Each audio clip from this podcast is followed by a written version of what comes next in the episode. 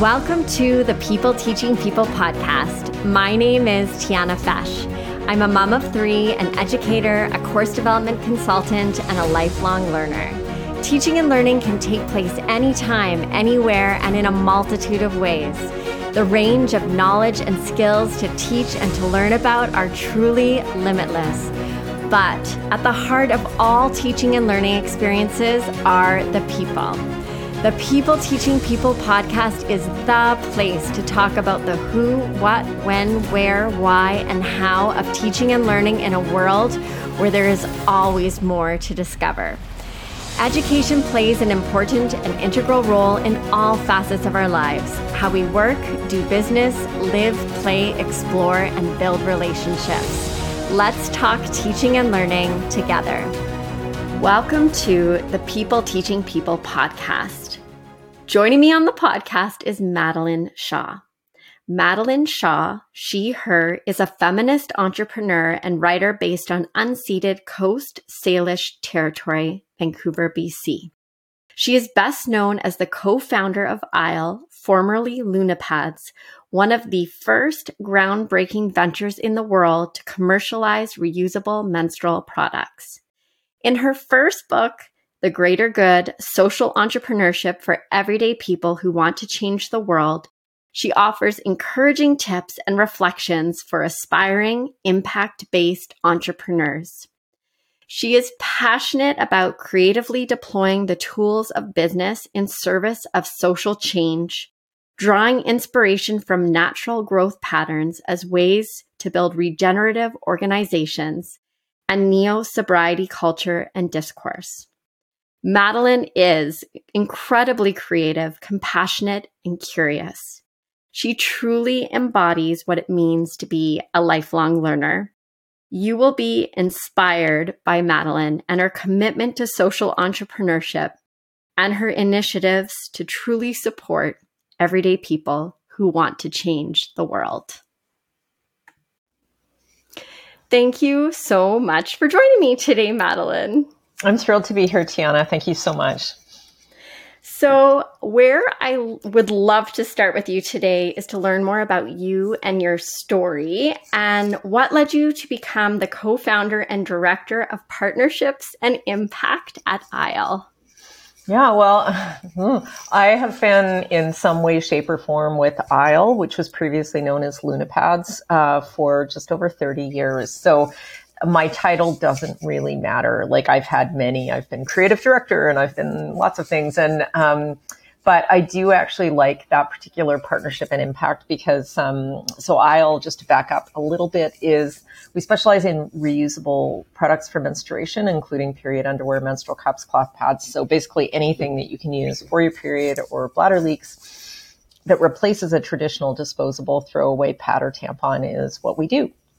And I've been doing that since the early 1990s. And the sort of the background to that is a really like, unfortunately, you've asked me a question that is like super long answer, but um, basically, I am an impact entrepreneur and I just love, and I'm also a feminist. And so the idea of being able to kind of combine my values around sustainability and feminism and being able to make a difference through entrepreneurship is results in being the you know director of partnership and impact at Aisle. And so basically, on a daily basis, what my job looks like is developing partnerships, um, and that can include nonprofit, um, social impact agencies, government, um, post secondary institutions. There's so much activity happening there right now. Um, schools, uh, corporations, that type of thing, who are interested in pursuing menstrual equity, which I know we'll get into, um, and also sustainability, because of, of, course, obviously, as everybody knows, we're in a climate emergency, and so, you know, increasingly these institutions um, have climate goals, and so the work that I do enables them to kind of feed two birds with one seed. So, looking back, what was it that sort of gave you that nudge or took you in that direction to start a business? Well, there were so many. I mean, it really wasn't like like so this this notion of being a social entrepreneur is something that I talk about a lot and and so for me, you know, I've been a card carrying feminist activist since I was a teenager and So becoming an entrepreneur or starting a business um, in order to pursue that social change agenda, it just made sense because I created some products that I really liked. And, but honestly, like it, I could have been a filmmaker and made films about, you know, sustainability and feminism. I could have, I don't know, done a lot of other things with that, but becoming a for-profit entity um, to make and sell products was just sort of legally what made sense. Um, but also, I just really believe that those the kind of distinction that we have between for-profit and not-for-profit enterprise is something that really should be way more kind of combined and experimented with. I think it's too compartmentalized and very much to the detriment, like people we assume that you know, a charitable entity or not for profit agency is how we must, like, we must do that in order to create social change. And conversely, if we just want to sell something and make money, then we need to start a business. And in my estimation, neither of those things, strictly speaking, are true. And, and that kind of binary, mutually exclusive thought is actually um, stifles creativity. And so I'm a big believer in kind of mixing those two things up. So you had mentioned in uh, your story the term sustainable menstrual equity. So what is that? What do, what do you mean when you talk about that? And why is that something that matters so much today? Yeah. Um, okay. So to break it down a little bit, so menstrual equity is a concept that was coined in 2015 by an American lawyer and um, activist called Jennifer Weiss-Wolf. And so she basically put a name to something that I've personally been doing, you know, since the early 1990s, which was basically saying menstruation matters. And it matters not just for the people who experience periods and require support, and whether that's products or privacy or medication or whatever um, information, education uh, about what that actually means. I mean, the menstrual cycle is a core feature of how we create human beings, and um, and yet it's something that is deeply stigmatized and um, shamed, and so it makes it hard to, to, ask questions and go, "Why is my body do, doing this? What's going on?" And so we tend to portray periods as just kind of a mess to be cleaned up or a problem to be solved, whereas in fact they're just one part of a very complex, um, very beautiful, fascinating cycle um, that occurs in you know roughly half the population for you know 30 40 years of their lives and which is to say a lot. And so menstrual equity means that we we value that. We we go that that should be supported. So on a very material level it looks like things like if you go to a public bathroom then there being the provision of free pads and tampons. And in much the same way like from a mindset perspective, it's like when you go to a bathroom, you expect there will be toilet paper, there will be soap, there will be hand towels, whatever you need to take care of your personal hygiene. As a matter of basic human dignity. And so menstrual equity is like, and for the people who need menstrual products, then those things should be on that list too. Um, but it's also an attitude and it also, yeah, it pertains to education. It pertains to destigmatization. And so sustainable menstrual equity which is kind of the, the slice of it that I'm into. Um, sustainability meaning, meaning kind of long-term viability. Like when we give someone, um, a, a, disposable pad or tampon in a bathroom and they're on their way to a, you know, a business meeting or they're on their way to an exam or something like that. We've solved their problem for three or four hours. And then they've got to go find another one. And, you know, these products are not universally available. So really you're making a pretty big leap to begin with going, well, they're going to be able to find something in the first place. Um, so we want to solve this menstrual equity situation permanently. You know, it's not just a two hour three hour thing before someone forcing someone to go and find another bathroom that may or may not stock products that meet their needs and so on. Um, the thing about those products is they're all going in landfills. So disposable pads and tampons um, take roughly 500 years a piece to biodegrade. Uh, disposable menstrual pads are made of up to 90% plastic. You know, just it, it, it may seem like a small thing at the time, but really given the number of people who menstruate, it adds up. So there's that aspect of sustainability as well, of not just the the permanence, like seeking a permanent universal solution, but also um, considering the environment. Well, thank you for that explanation. And it's interesting. I, as you're talking, and just sort of how there can be at times sort of this discomfort around this conversation for people. I relatively recently had a situation um, at a local public pool that I swim at where I had a situation arise and there was nothing in the bathroom to deal with the emergency.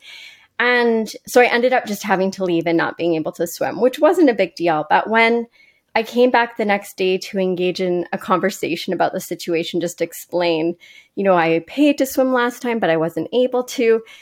That conversation was one of the most ne- like negative, uncomfortable conversations I've ever had. I felt ashamed for having brought it up.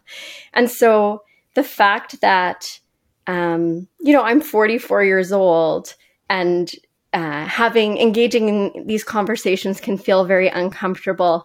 I think about young people making decisions about something that is very much a natural part of their body and wanting to think about things like sustainability and accessibility and asking a lot of good questions about that. It's that moment really made me realize how surprising it is, how difficult and uncomfortable and challenging those conversations still are. I don't think I realized how far we still have to go. That's a perfect example. And thank you so much for sharing it. Like the fact that there was no provision made for you to deal with your period and therefore were unable to access a public service that you had paid for, for that supports your well-being as a human being so, you know, it's the same if somebody has to miss a work meeting or a student has to miss a class or like anything, like these things have very real material consequences. And if you times, like if you think about what it means for somebody who's on a really low income, like 40% of post-secondary students in Canada right now are accessing food pantries. Okay. So if they are having trouble affording food, for sure they're having trouble affording menstrual products. And that is directly abil- affecting their ability to attend class, to pursue their education, to pursue their career. Like, like they're very, it's not just isol- like, like, yep, isolated examples, but add it up and it makes a huge difference. And this is why actually some people even call menstrual equity menstrual justice, um, to just kind of dial that up a little bit. And, um, I really believe that this is one of, the more defining issues of our time. Um, in Canada right now, there are, um, the federal government is paying attention, in BC, the provincial government is paying attention. There are funds being invested into ensuring that marginalized Canadians who menstruate are able to fully live their lives and access these products because it's not as obvious as many people would think. And um, so thank you so much for sharing that. And also the vulnerability of that, right? Like going and having somebody kind of maybe not take you seriously or maybe, well, why didn't you bring your own tampons, lady? Or whatever it was that you had coming your way that made you feel ashamed as a grown up 44 year old woman, you know, who's a parent and a professional and whatever. And it's like, are you kidding me? Like somebody is going to kind of give you the gears as another human being for your body doing something, you know, that is doing exactly what it's supposed to be doing. Like, oh my gosh, I'm so sorry yeah. that happened to you. Well, and yes, and I did follow up like after that conversation because my concern was not so much myself, but it was thinking about other people. Yeah, what if and, you're 11?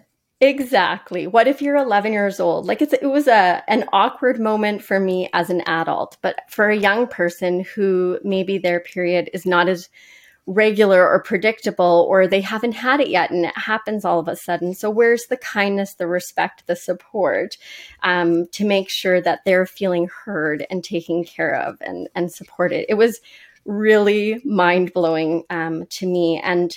Uh, I so appreciate you you know speaking about things in this bigger scale perspective and you're absolutely right.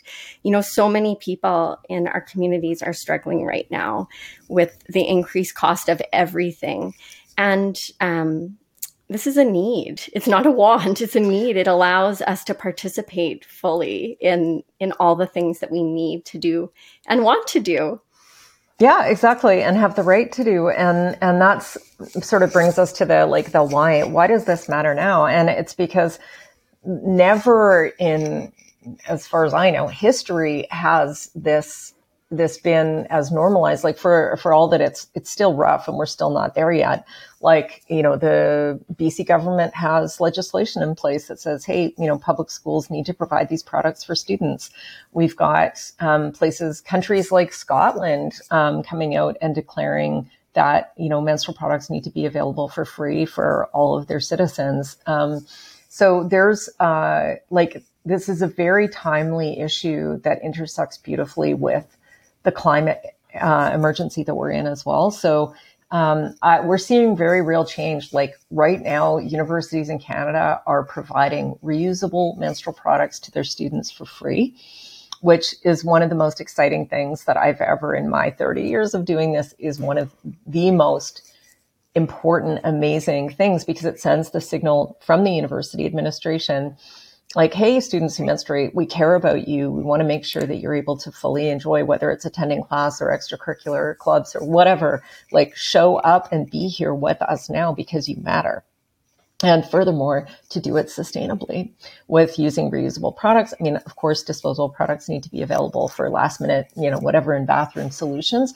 But um, by using re- reusable, sustainable products, which is what the students want for the most part, um, it gives them, it sort of solves the problem permanently and sustainably. So there's that. Yeah, and you've you've kind of alluded to it, but um, I'm curious to have you expand a little bit more on the role of education in the success of sustainable menstrual e- equity.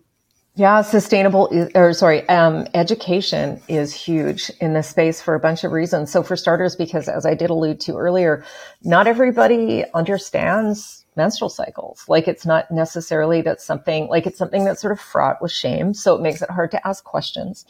Um, the education around it is often very kind of abstract. Like you'll just see sort of a diagram of the, you know, the uterus and the fallopian tubes and whatever. And it's not actually, it's like, where is this in my body?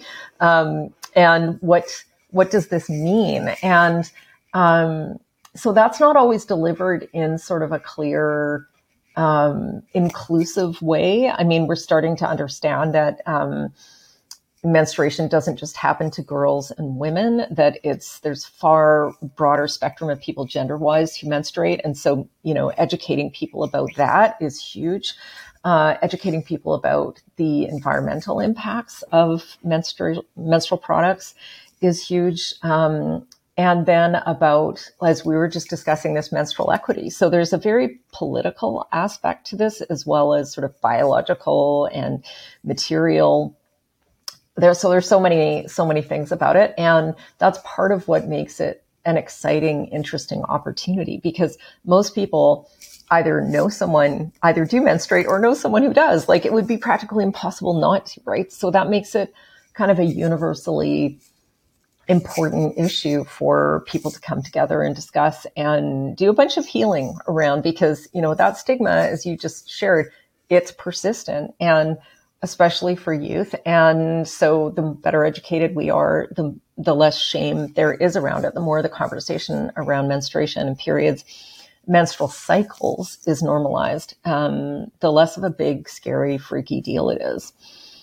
Exactly. The more you know, right? The more yeah. you know.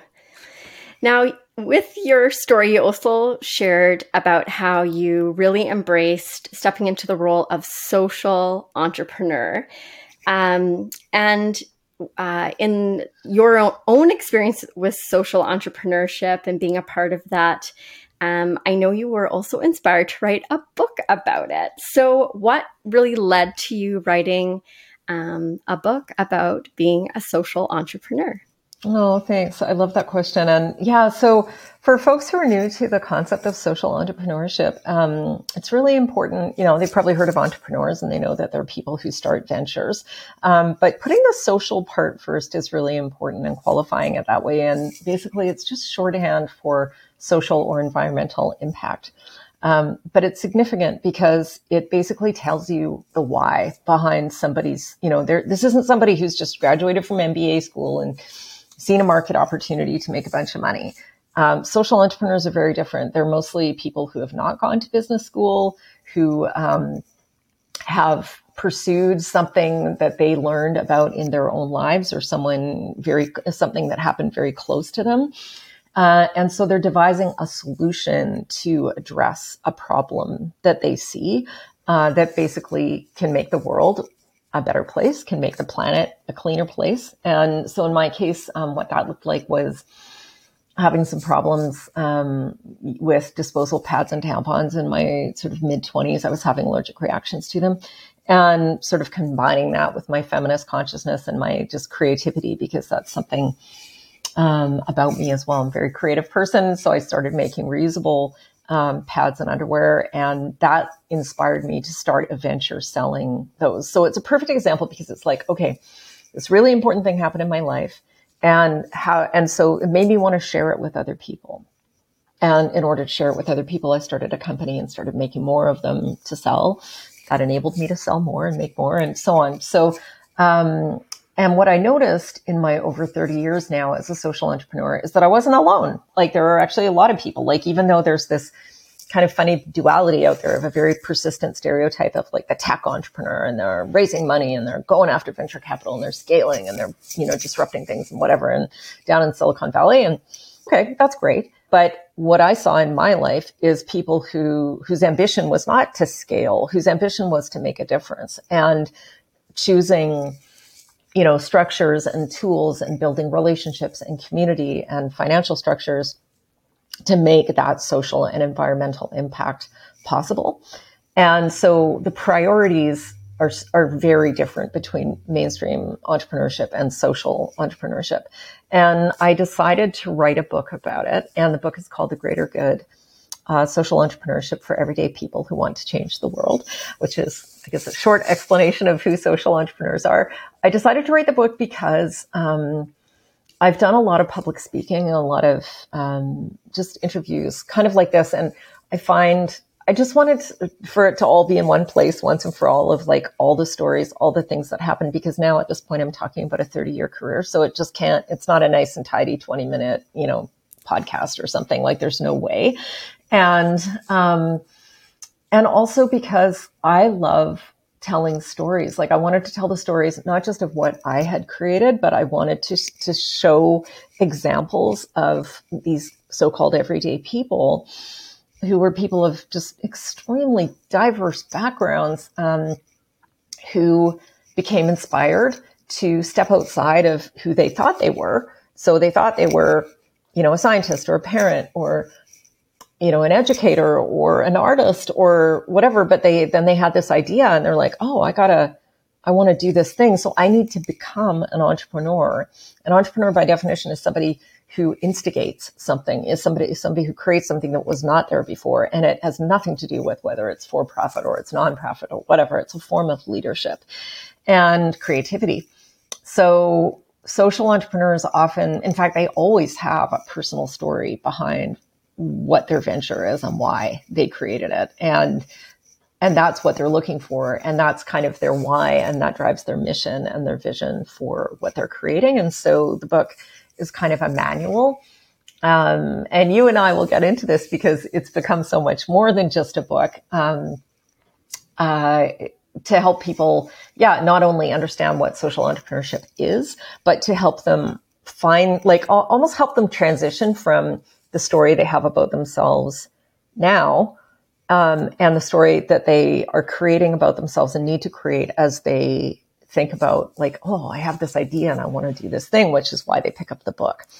So this notion of personal transformation is extremely important in this as well. It's not just a like here are you know 10 steps to creating a social enterprise. Like yes that's in the book but really it's about this journey of transformation and leadership and accessing vision well, in your book, I love how you incorporate storytelling and how you share the stories of other social entrepreneurs and their journeys and the ways that they're making a difference in the world.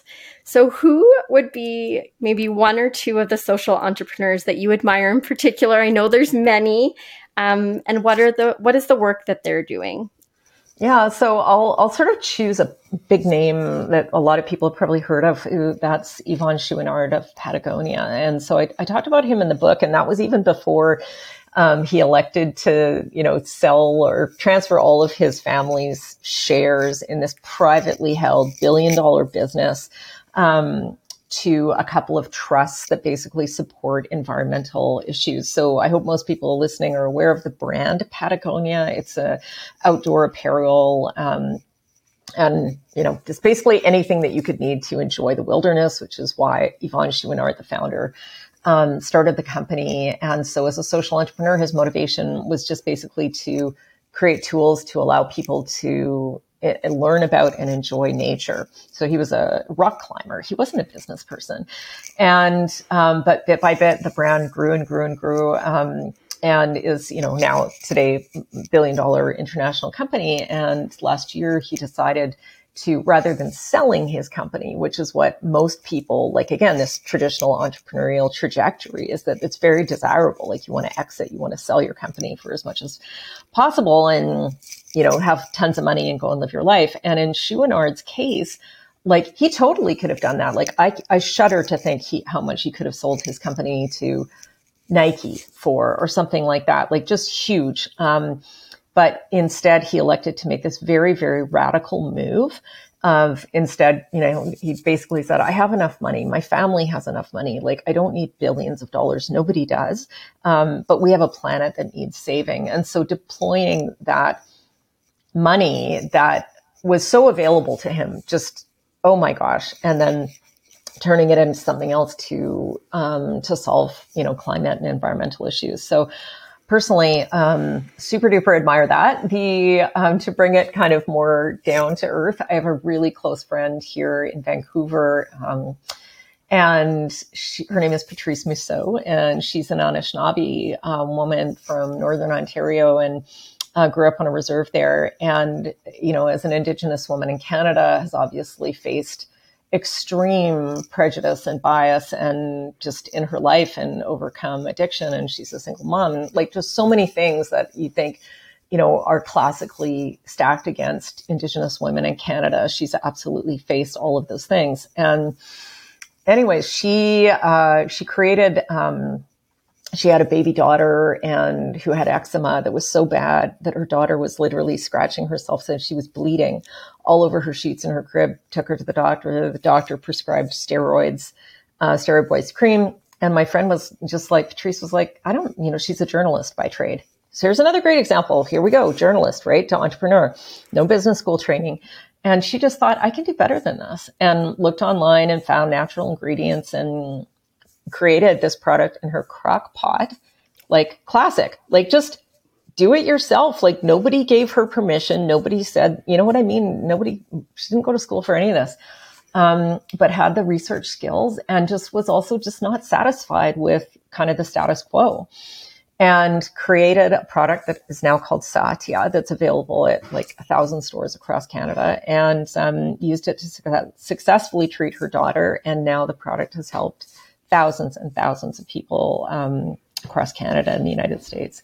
So, yeah, she, and that's at satya.ca, S-A-T-Y-A. I will make sure to share that in the show notes, and I look forward to having a look myself.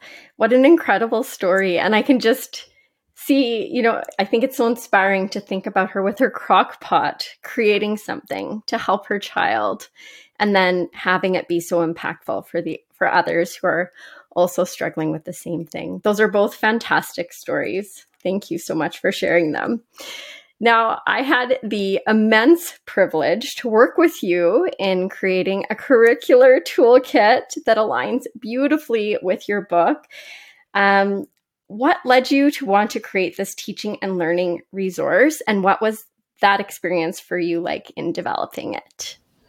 Yeah, I love that question. And I loved working with you. And what I guess what it raises for me right off the hop, and I know this isn't directly answering your question, but one of the things that I strongly recommend to people is that like get super clear on the things that you're good at and the things that you're not good at and get help. Like just, I know sometimes we think we need to do everything ourselves and we need to figure it out. And, and that's a very entrepreneurial kind of trait, but I'm actually not a big believer in it. Like I, like, yes, get into, you know, figure it out in your crock pot for sure but you don't necessarily need to figure out, you know, um, like so many other things, how to build a website or how to, you know, make your book into a curriculum in our case. And so, I mean, I just, um, I had demand from a bunch of different people. Like I've, I know a lot of people in kind of the academic space. And now that social entrepreneurship is becoming recognized as something that people are wanting to teach at universities, in incubators, in um, different types of post-secondary or even secondary school.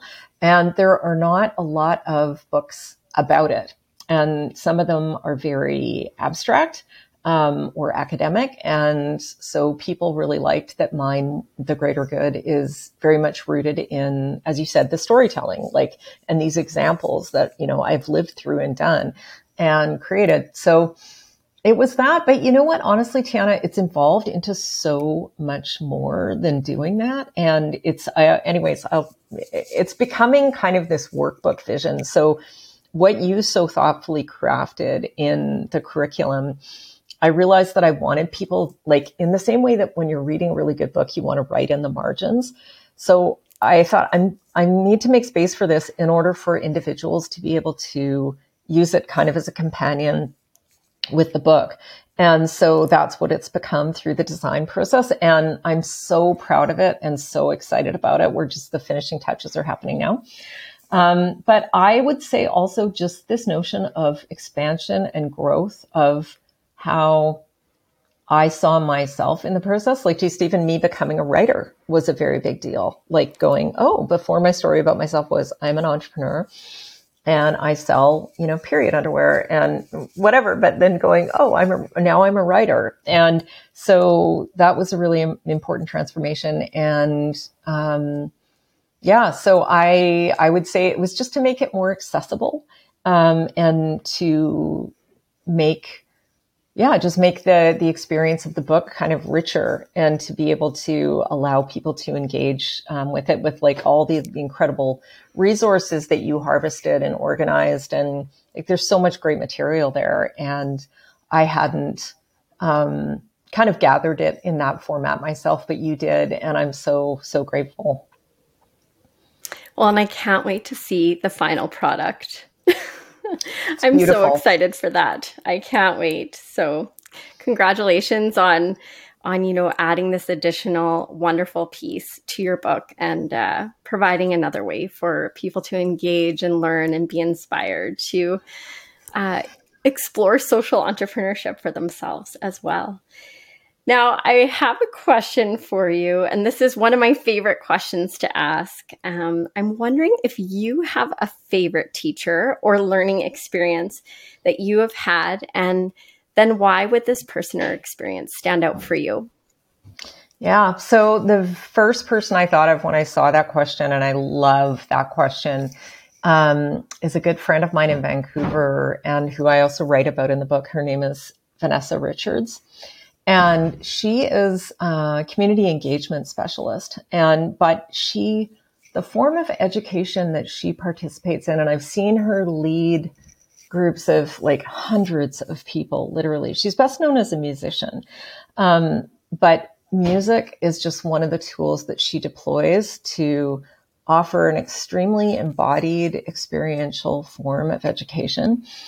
And almost helping people like it isn't just going okay i'm going to teach you about this thing. It's like i'm going to show you the power of what's inside you and the power of what's in this room with the people that you're sharing this experience with. And anyways i've seen her i ran a, an event series called g day that i discuss in the book um, quite a bit um, which was a national event series for adolescent girls and their supporters. And Vanessa um, generously joined us as kind of an MC for the day, guiding us through um, this beautiful, like day long rite of passage where people are learning, like the, the girls and their parents um, are learning about relationship, are learning about finding their voices, are learning about the power of community. Um, and we're doing that through storytelling and movement and dance and conversation. And um, and Vanessa did that many many times. And just her sense of appreciation and honesty and curiosity were so powerful. And it's just it's a form of love honestly. Like this isn't even just like oh now i know this new thing. It was like i have had an experience. So that would be like she's hands down um, it's it's just such a full spectrum of of learning that you really feel emotionally um, not just you know in your head.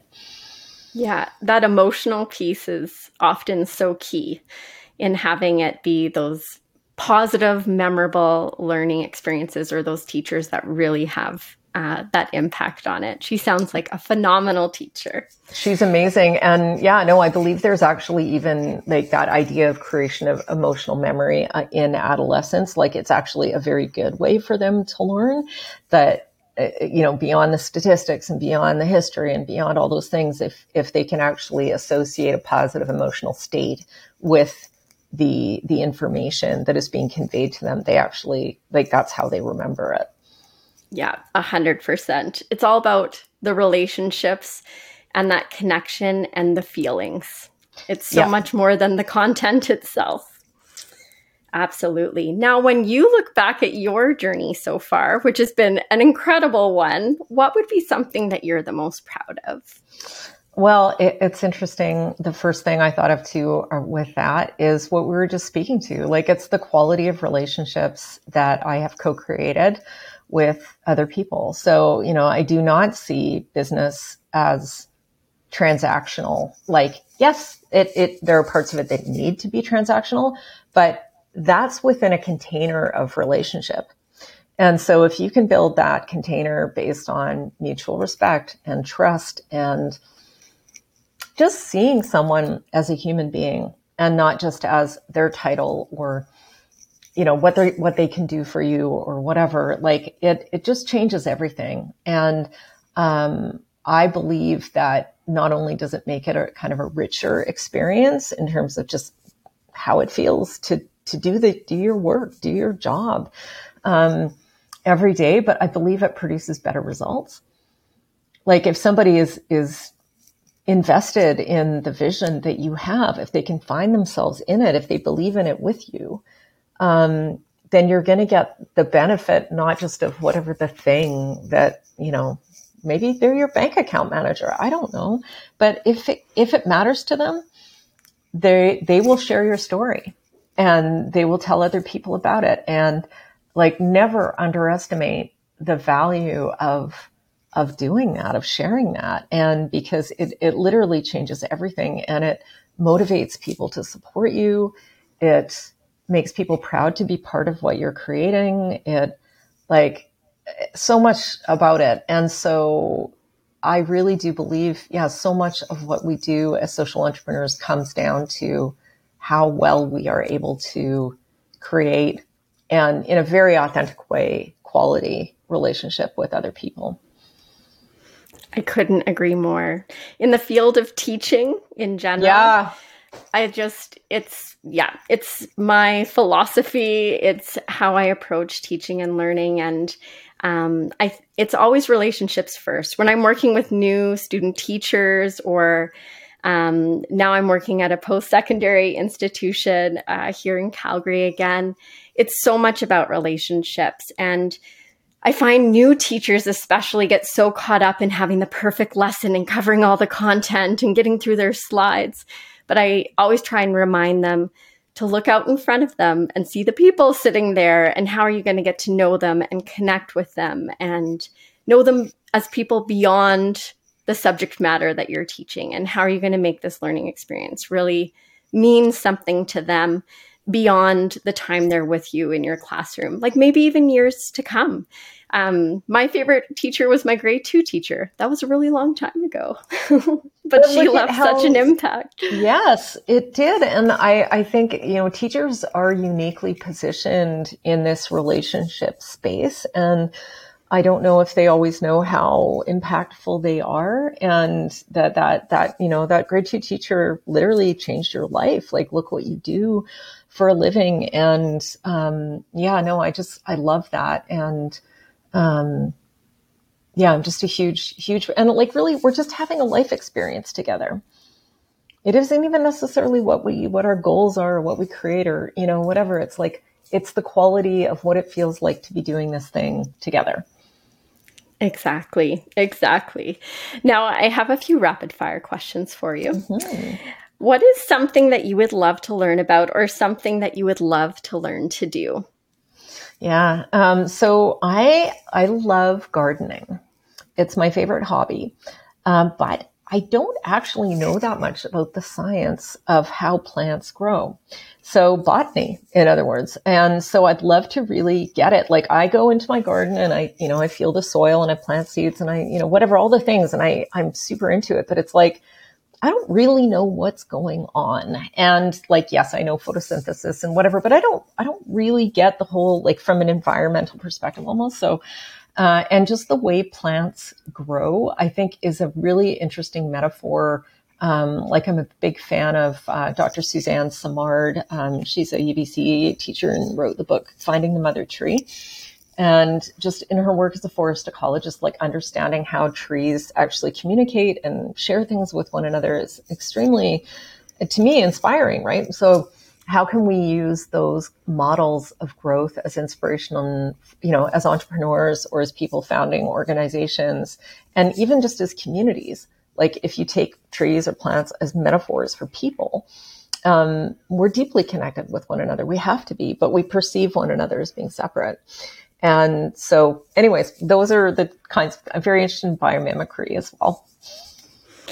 That sounds fascinating. A big area with lots of interesting things to learn about, but also very practical. Yeah. What is a place that is at the top of your travel bucket list?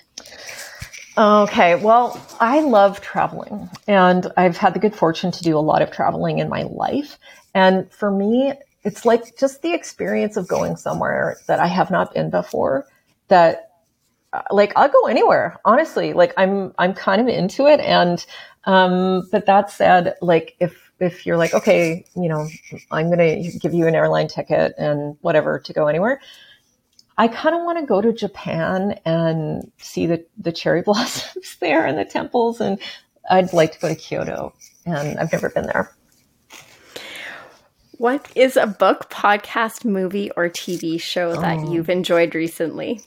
So, unfortunately, over Family Day weekend last weekend, I came down with my second bout of COVID, oh, which no. was a bummer. And I was complaining to a friend, and, and I was like, oh, I'm going to have to spend all weekend in bed. And she's like, You have to watch this TV show on CBC Gem called Sort of. Okay. And I was like, Okay.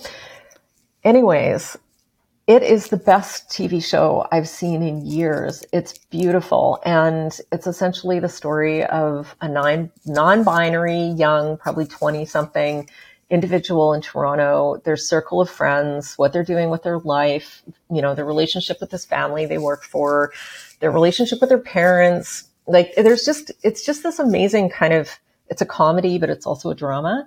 And it's just so thoughtfully and engagingly done. Like I just like I found with TV a lot lately, I I don't like the characters necessarily in a lot of the TV shows, or I don't feel sympathy towards them, or I just kind of like don't relate to them. But this show, um, I just kind of fell for everybody, all the characters in the show, and and just their very human struggles and what's going on, and it's funny and it's set in Toronto and I just, I literally binge watched it. So yeah, sort of on CBC Gem and, and like this metaphor in a way of this idea of being in transition.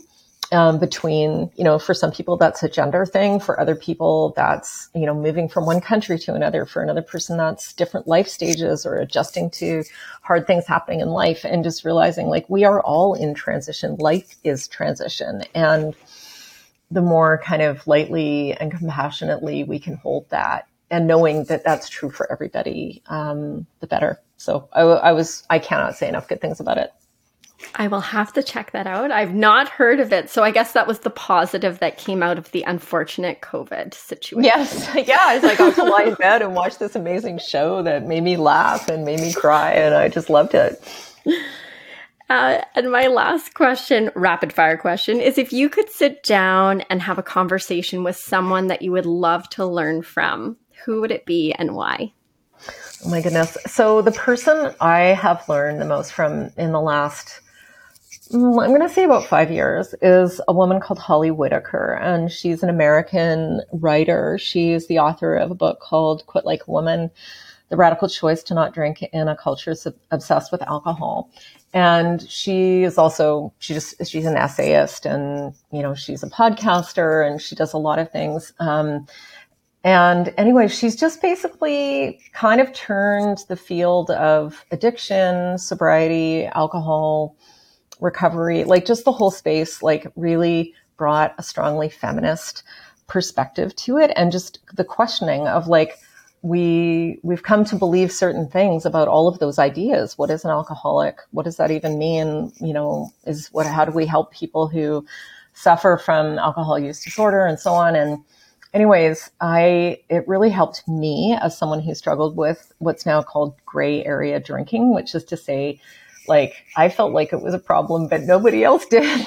and, you know, like my, you know, wine o'clock kind of thing. And um and just understanding like giving a vocabulary to that and helping me understand that actually I, I needed to do things like I was in an unhealthy relationship with alcohol and help me overcome the feelings of shame I had about that so that I could get help and you know just change it and then tell my story and and similarly to the menstruation thing like just normalize it. It's like this is something that happens to a lot of people. It's ubiquitous in our society but when we're not able to have a kind of an honest frank kind conversation about what's actually happening for us, then it makes it really hard to to change things. And so I'm so grateful to her and so great. So I would just love to like be able to say thank you to her basically, but we'd get into way more than that because we have a lot in common, but I just, yeah, very exciting person.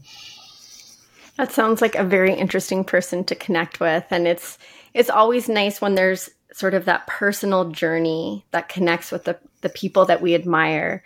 Um, maybe one day you will get to sit down and have that conversation. Oh, I hope so. Yeah, that would be so amazing. And she's just very enigmatic as well. And um, she's a very kind of complex um, person. And she sort of reminds me in a way of the sort of show. It's like she's, you know, she's sort of messy and sort of intelligent and sort of, you know, all over the place, but um, somebody who is not afraid to be who they are, I think is is the main takeaway there. And that we're, you know, she's not going, oh, I have to fit into this box or I have to fit in this box because those are the only two boxes. She's like, I don't need, I'm going to blow up those boxes and make my own.